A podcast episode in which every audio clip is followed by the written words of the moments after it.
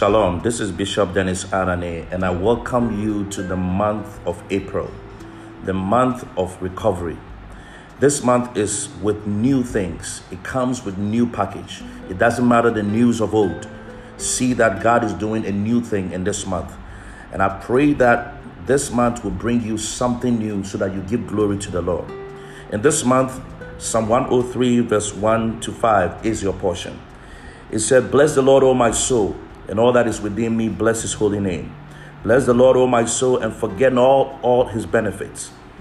Who forgives all our iniquities, heals all our diseases, redeems your life from destruction, and crown your loving kindness and tender mercy.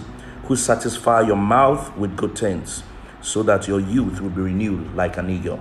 May this month be a month that the Lord will satisfy your life with new things. In Jesus' mighty name, Shalom.